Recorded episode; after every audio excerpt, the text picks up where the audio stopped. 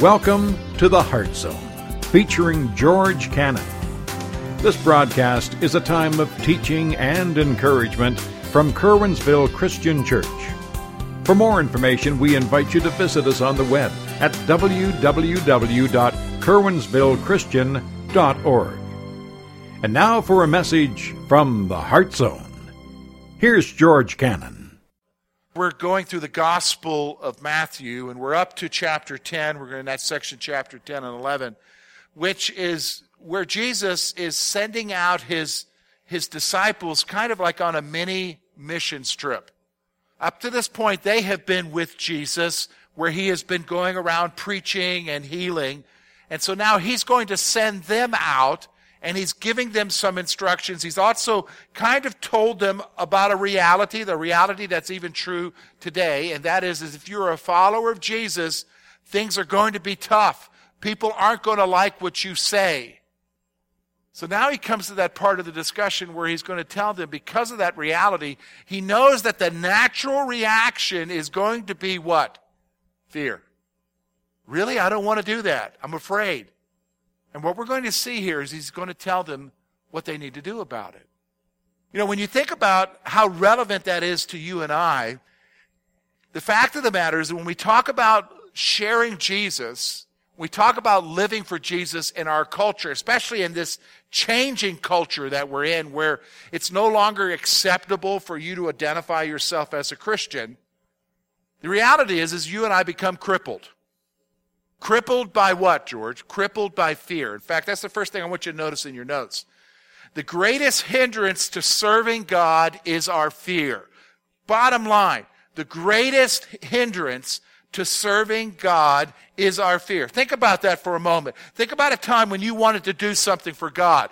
Think about a time when you felt God was telling you to do something, and as you were processing that mentally in your mind, as you were pondering that in your heart, you came to a conclusion, I don't think I'm going to do that.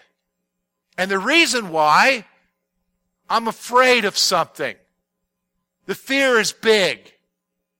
See, the greatest hindrance to you as individuals, to us as a church, is, to be honest with you, our fear. Bottom line. In fact, that's true in life anyhow, isn't it? Not just when serving God. That's true to anything. You know, there's lots of great ideas about what people want to do as far as starting a company or something, or starting a business, or trying out a new initiative. But what a lot of people have great ideas, but the difference is, is that a lot of people give into their fears first and never see any kind of fruition to what they were thinking. Only a few people have. In fact, if you add this, listen to me, if you add failure in it. Maybe they try, but then they fail. They didn't stop. They don't try anything more again because they're afraid of what? Failing again. Have you ever thought about that? See, fear cripples us. Now, that's just talking about life there, but fear cripples us, especially when we're talking about serving God. And that's what Jesus has been talking about here, is serving Him, going out and serving Him. Now, here's what, what are we afraid of? Here's what we're afraid of. We're afraid of what others will say or do. Bottom line especially when it comes to the whole issue of serving Jesus. Because a lot of times, what Jesus wants you to do when you serve Him, listen to me, above all else, He wants you to tell others about Jesus, doesn't He? Bottom line. Yes, it's nice to do all these other things that we do in Christendom. Yes, it's nice to be involved with relief projects, to drill wells for people, to distribute food. Bottom line, that's all part of serving Jesus. But above all of that, always above all of that, beyond any shadow of a doubt, what God calls all of us to do beyond all of that is to tell others about Jesus. Now here's the problem. We're chicken. We're afraid. We have to admit that. Even I am. Even when I know that I'm going to go into a situation where I know the person doesn't know Jesus, and I know that I'm praying, God, give me the opportunity, what wells up in my heart, what wells up in my mind is fear. Fear of the unknown, fear of how they're going to react, fear of what are they going to say, fear of what are they going to do. Fear. Isn't that true? We're afraid. Here, here's, here's, here's the big one. If you want to write this down in your notes, just a side note right there. We're afraid of being rejected. Do you know what I'm saying? Because we, we want everybody to like us, don't we? We want everyone to like us. And in fact, we go to enormous steps to have everyone like us. But here's the problem. I don't know if you've matured enough to realize this, even if you've matured enough to realize you still find yourself slipping into this trap. But at some point you begin to realize that not everybody's going to like you. And a lot of times it doesn't even have to do with what you say. It just simply has to do with how you look. I don't like your hairdo. I don't like the clothes you're wearing. And people will develop an attitude. And a lot of times, ladies, you know this, they develop an attitude because your clothes, because they have the same outfit at home and now they won't wear it again. And they spent whatever money and you had no control over that. You didn't know. Do you know what I'm saying? Rejection. We, we're afraid of it. And, and this, can I be honest with you? Let's get to the bottom line issue. It really hinders us in wanting to serve God. Fear. Fear is a powerful motivation. And I'll be honest with you, folks. The enemy of your soul, Satan, knows that. So he will do whatever he can to cause you to be what? Afraid. Because he knows that if you're afraid, he knows that if you're struggling with fear, you will be crippled in doing your service. Do you know what I'm saying? You will be crippled. So it's this context, especially after he's just told his disciples, I'm sending you out like sheep among wolves. Now that's an encouraging statement, isn't it? That Jesus has got to come and address what's naturally going on in their minds fear. So let's notice together the passage. We're going to look at eight verses, verse 24 through 31. Read with me, chapter 10, Matthew. He says this A disciple is not above his teacher, nor a servant above his master. It is enough for a disciple that he be like his teacher and a servant like his master. If they call the master of the house Beelzebub, how much more will they call those of his household? Therefore, do not fear them for there is nothing covered that will not be revealed, and hidden that it will not be known. And whatever I tell you in the dark, speak in the light. And what you hear in the ear, preach on the housetop. And do not fear those who can kill the body, but cannot kill the soul, but rather fear him who is able to destroy both the soul and body in hell. Are not two sparrows sold for a copper coin? Not one of them falls to the ground apart from your Father's will but the very hairs on your head are all numbered. Do not fear, therefore. You are of more value than many sparrows. Wow, what a passage. Three times in this passage, what's he saying, folks? Three times in this passage, don't be afraid. So what's going on here? Well, let's take these verses. We're going to see a couple things here. First of all, he's going to once again express the reality.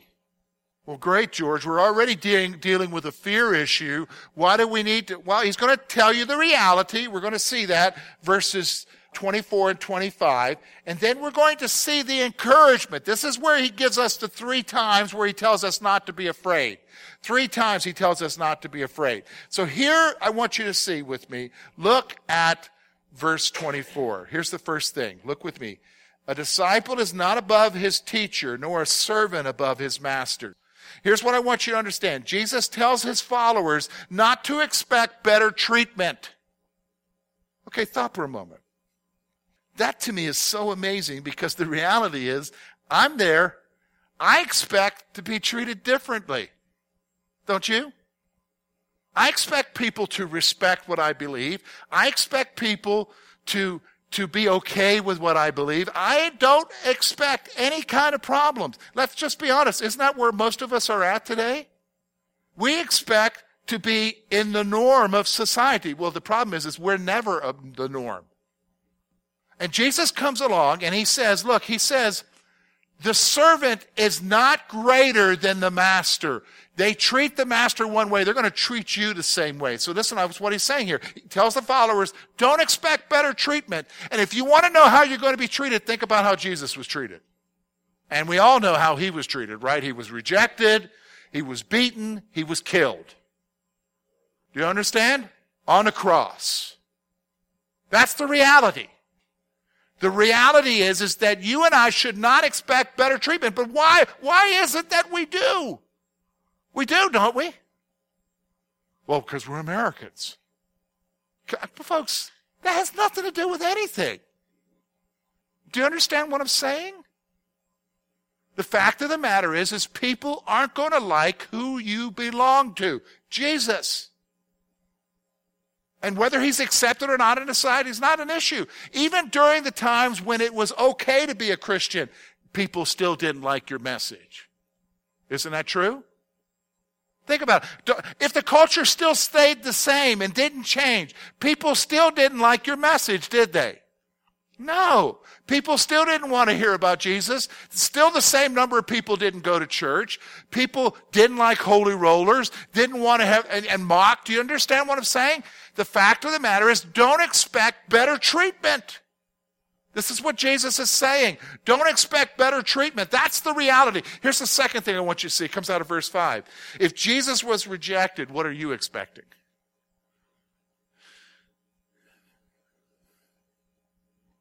If Jesus was rejected, what are you expecting? Bottom line. If Jesus was rejected, what are you expecting? And I think that's where we've got to wake up to it in, in, in, reality in our own lives. I've got to wake up to it continually. If Jesus was rejected, what am I expecting? I mean, it happens. Lori and I, first years of our ministry, pastoring. We've been, you know, we've been pastoring over 20 years now, so this was back in 1996 or something. I think Madison was one, maybe Foster was not, not, maybe not even there. I don't think Foster was there yet. Maybe just getting born. And uh, we had a new neighbor move in next door, and he was the friendliest guy around. Hey, yeah! You know, he's you know, and what are you doing? Uh, you know, and then, you know, he's like really wanting to get to know all the neighbors. And then came that fateful day when he said, What do you do for a living? And I said, because normally I don't, you know, I don't identify myself as pastor. I am a pastor. I have titles and degrees and all that. I don't identify myself as that. This is the reason why I don't. This story is the reason why I don't. I said, I'm a pastor. He never talked to me again after that. We lived next door to each other. And I remember one time going to the IGA. Lori sent me to the IGA to pick up some milk. And I'm in the grocery line, and he's right in front of me, and he will not look at me. That's because you're a pastor, George. Has nothing. No, no. Some guy, something happened in his life. And you know what I'm talking about. People find out that you go to church and they, you know, they got an attitude. It's just a crutch. And I, am going to tell you, folks, it's going to happen more often. What are you expecting? Jesus said, I was rejected. What are you expecting? That's reality. Now, wait a minute, George. I thought we were going to talk about fear because my fear level just raised. This isn't encouraging, George. I was kind of seeing life a little bit differently, and now you've kind of like stripped back the veneer. Well, this is where Jesus comes. He's setting it up for what his words are in verse 26. This is where the encouragement comes because he's going to say several things here that you and I need to be aware of so that we're not afraid. Look with me at verse 26. Therefore, do not fear them, for there is nothing conveyed that will not be revealed, hidden that not, will not be known. Whatever I tell you in the dark, speak in the light, and what you hear in the ear, preach on the housetops. Here's what I want you to see. He's saying to you, don't be afraid to share what you know. Jesus flat out says, don't be afraid. First fear he has to you is whatever's told to you, you need to tell others. Whatever has been hidden will be revealed. He's trying to give you a perspective here. You don't need to be afraid to share. You just share. You already know that people are going to reject you. First of all, can I, can I help some of you understand? Your job is simply to relay a message. Your job isn't to save people. Do you understand what I'm saying? Because there's only one person who saves people. That's Jesus. Do you understand? You can't convince people to change their minds. You can't convince people to change their hearts. But here's what I want you to understand. It's your job to share. So don't be afraid.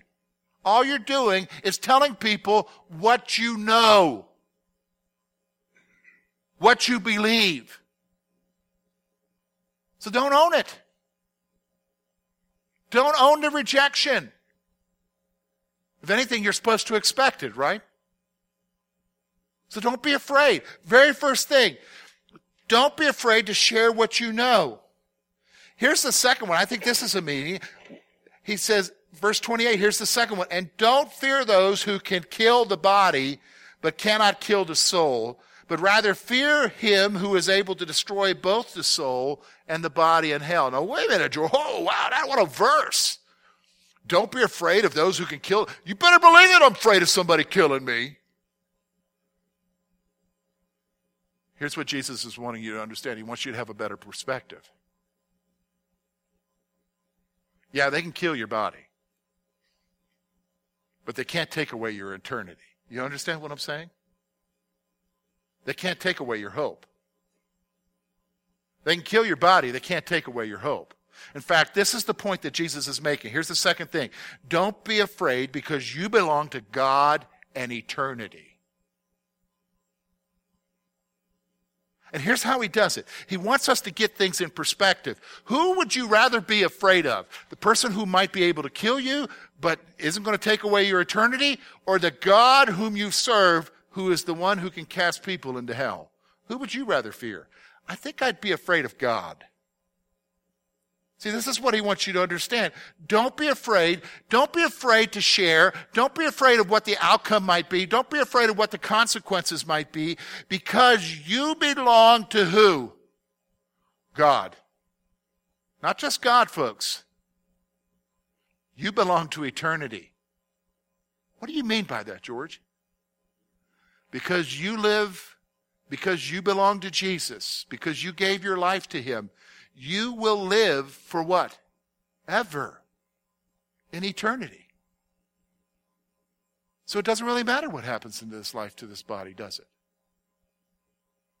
Doesn't really matter. In fact, that's what Paul says. For me to live is what? Christ. To die is what? Gain. Gain. Don't be afraid because you belong to God in eternity. So here's what he's saying. You go ahead and share. Don't be afraid of other people. You say, well, you know what, George? That really, that's not really much of an encouragement. I'm just being real with you, George. Okay, be real because I understand.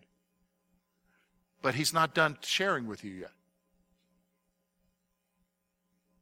He's not done because he's going to bring in an illustration to help you to understand. Because everything up to this point where he's talked about us not being afraid, it still seems like it's me alone doing it, right? I'm supposed to share. That's just me alone. Okay? I, am not supposed to worry about somebody who might hurt me. It's me alone. It, it just, the implication is it's just me alone. And, and so what? You know what? I'm still afraid. I know I'm supposed to. I'm still afraid. Well, here's what the last two things are going to show you. The last two things Jesus says here are what's powerful. So let's look together at what he's saying here one more time before I give you these last two points. Look with me at verse 29. And are not two sparrows sold for a copper coin? Not one of them falls to the ground apart from your Father's will. But the very hairs on your head are all numbered. Do not fear, therefore, you are of more value than many sparrows. See, I think Jesus anticipates that what he's telling us not to be afraid of up to this point probably isn't easing you, your fear in your heart. Probably isn't helping you out as much. So he's going to take it one step further to help you to understand it's not just you. There's something greater going on why you don't need to be afraid and why you need to carry on and do what he's asking you to do and share with others about Jesus. Here's the first thing I want you to see. We see it in verse 29. God is aware and concerned for the insignificant. And here's how he illustrates that. He illustrates it through sparrows. Now, you guys know what sparrows are, right? Every day when I come out of the office and walk up into the parking lot here, there's usually five or six sparrows flying around underneath my vehicle and out in the parking lot. And, and yeah, they look cute if you're into birds. All right? But they are pretty what? Insignificant, aren't they? In fact, here's how insignificant they were even in Jesus' day you could buy two sparrows for a copper coin. Now, what do you mean a copper coin? Well, that was probably the least amount coin in their society. In fact, that's still true even today in our society, isn't it? What's the cheapest coin in your purse right now that's made of copper? A penny. Except I think in Jesus' day, a copper coin was even less than a penny. And here's what he says. You can buy two sparrows for a coin, but nothing happens to them apart from God's being aware, apart from His will. He knows that even when a sparrow dies, see, He's aware and concerned about the insignificant. Now, here's what's so wonderful about that for you and I, and should be the encouragement, because here's what happens. Because when fear takes over, I can tell you with that fear comes these feelings of insignificance and feeling alone. Do you understand what I'm saying? Insignificance and, and fear of being alone. And, and, and during those times when we're afraid to do what God's calling us to do, we feel like He's given us this job to do with no manual about how to do it. And, and, and He's basically said, okay, you take care of it. I'm going to bring you to an account later about how you did. And you're like, what? I'm supposed to figure this out on my own? How am I supposed to do this? And the reality is, listen to me, the reality is, is that you in the midst right there are feeling those feelings of insignificance. How am I going to do this? I'm nobody. Yeah, but you're a nobody that God cares for. You're a nobody who God is aware of everything that's going on in your life.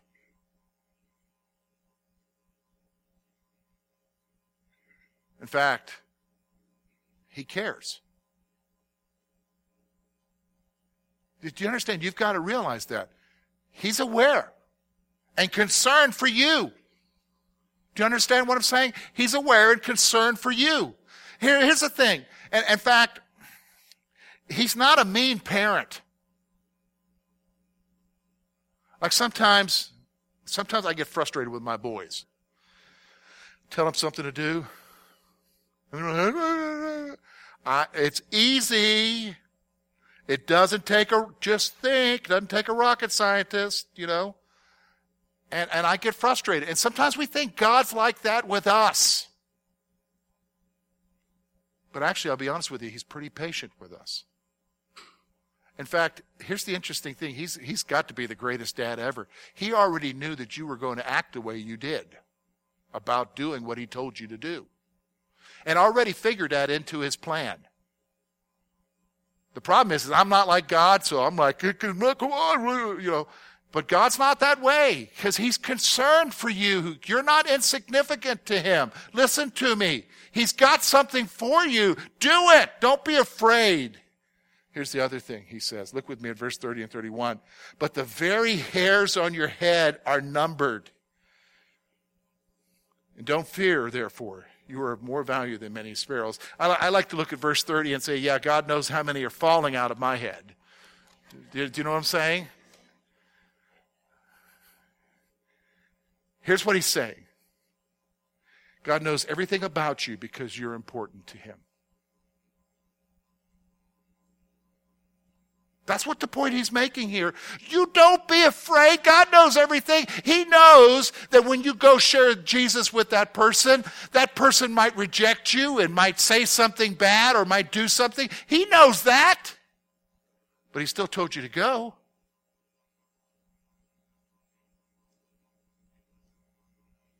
Listen, I think we've got to get everything into a perspective here.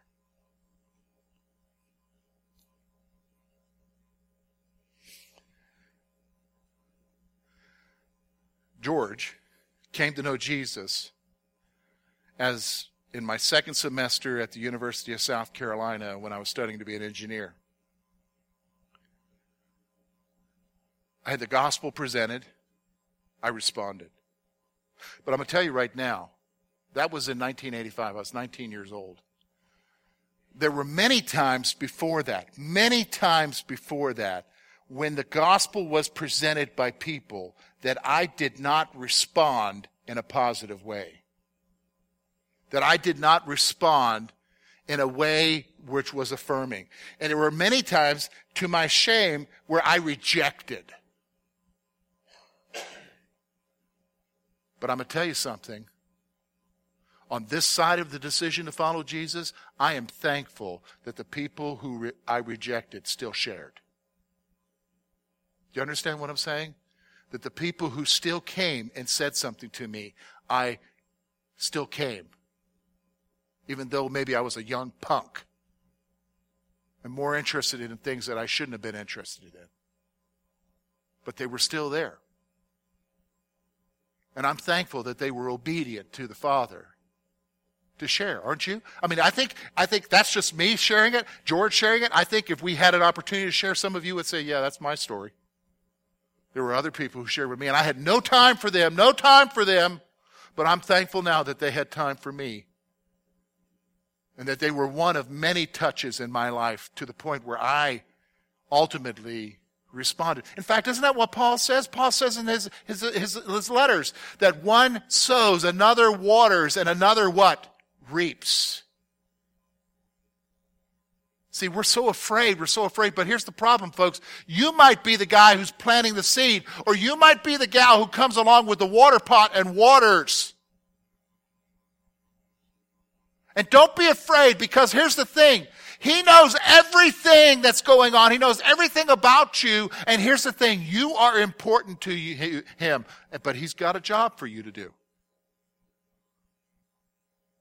He's got a job for you to do. This is what he's saying here. Don't be crippled by fear. Thank you for being with us this morning.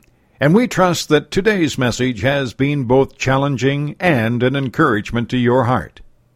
At Curwensville Christian Church, a warm welcome is always extended to you. We're located at 700 State Street, Curwensville, Pennsylvania. For more information about our ministry, please visit us on the web at www.curwensvillechristian.org. Now, on behalf of George Cannon and the entire church family, we hope that you will look to the Heavenly Father in all that you face this coming week.